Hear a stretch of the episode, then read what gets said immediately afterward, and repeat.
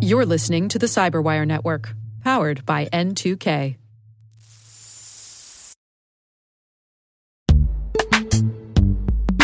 In the dynamic world of enterprise security, identity architects and IT leaders face a major challenge. Growth by repeated acquisitions multiplies the complexity of everything. Multiple IDPs, MFA providers, policy engines that all need to coexist. This can lead to fragmented user identities and policies that create security vulnerabilities and add access friction. Strata Identity solves this.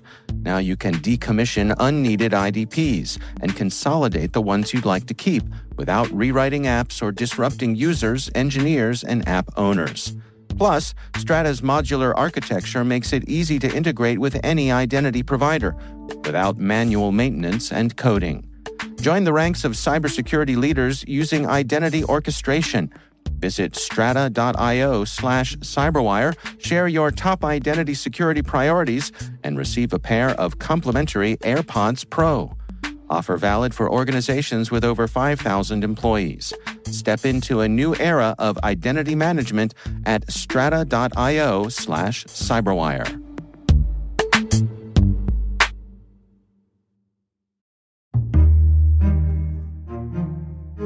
My name is Diane M. Janosek. I'm the Commandant for the National Security Agency's National Cryptologic School.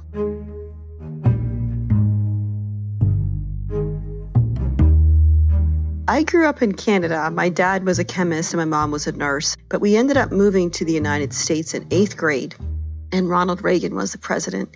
And uh, it was so different. The geopolitical atmosphere was so different. It was, it truly was a foreign country, even though it's, you know, um, only just one border just north of us. It really was very different.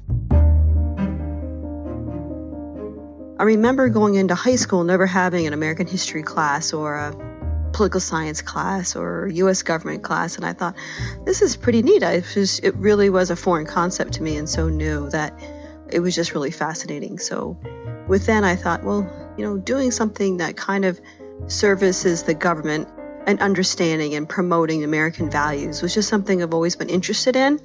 And I just have always kind of gravitated to doing things where I thought I could help and kind of raise the nation.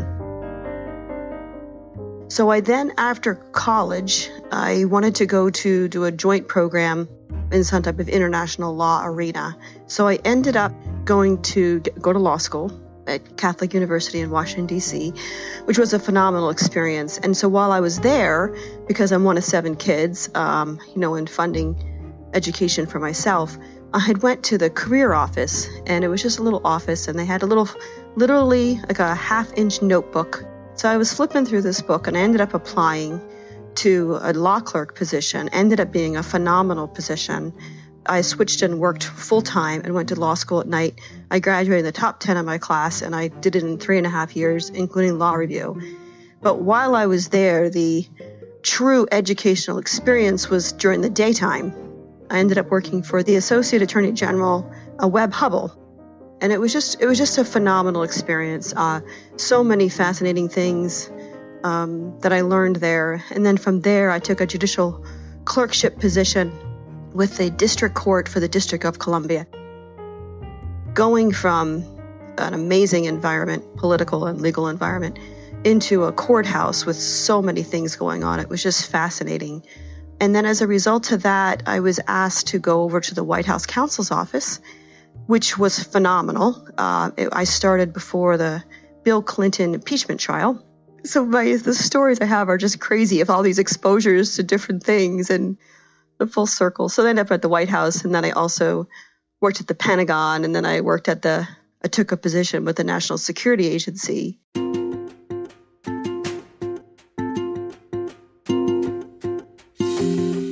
I have an, the amazing privilege of orchestrating the educational environment for military and civilian cyber and cryptologists worldwide for the nation. So not just for the National Security Agency, but primarily focused on serving the national security enterprise.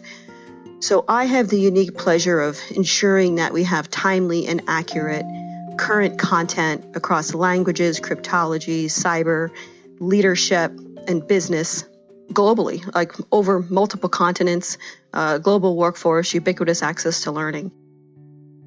Last year, we did about 4 million hours of learning worldwide uh, across languages and cyber and cryptology. So, really, my goal is to keep the country prepared for you know the current threats, the future threats, and being mission ready for whatever the nation needs us to do in terms of securing our national security, securing our economic freedoms, and securing the liberties that we have as Americans and enjoy every day.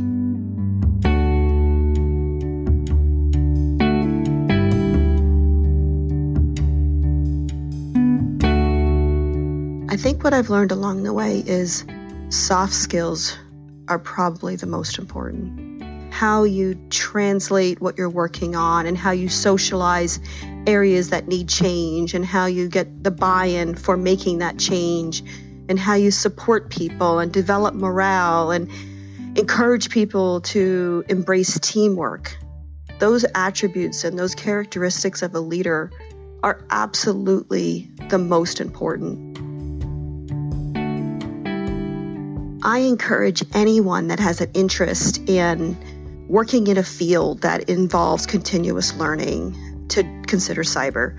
The cyber field is so multidisciplinary. I heard yesterday how a large company that uh, is in the you know uh, the top of the Fortune 500 list hired an accountant 10 years ago, and they ended up being an amazing compliance specialist and what they did. So I mentioned that only because it just shows the complexity of the field and how we really need so many disciplines to make it a team effort.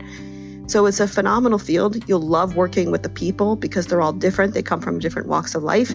Every skill is useful to have, and it's really a layering of skills. So if you're an individual that loves to learn, loves to collaborate, wants to be part of an area that's making a difference, cybersecurity is absolutely the field for you we need as many diverse individuals as we can because it's only together that we're all going to rise.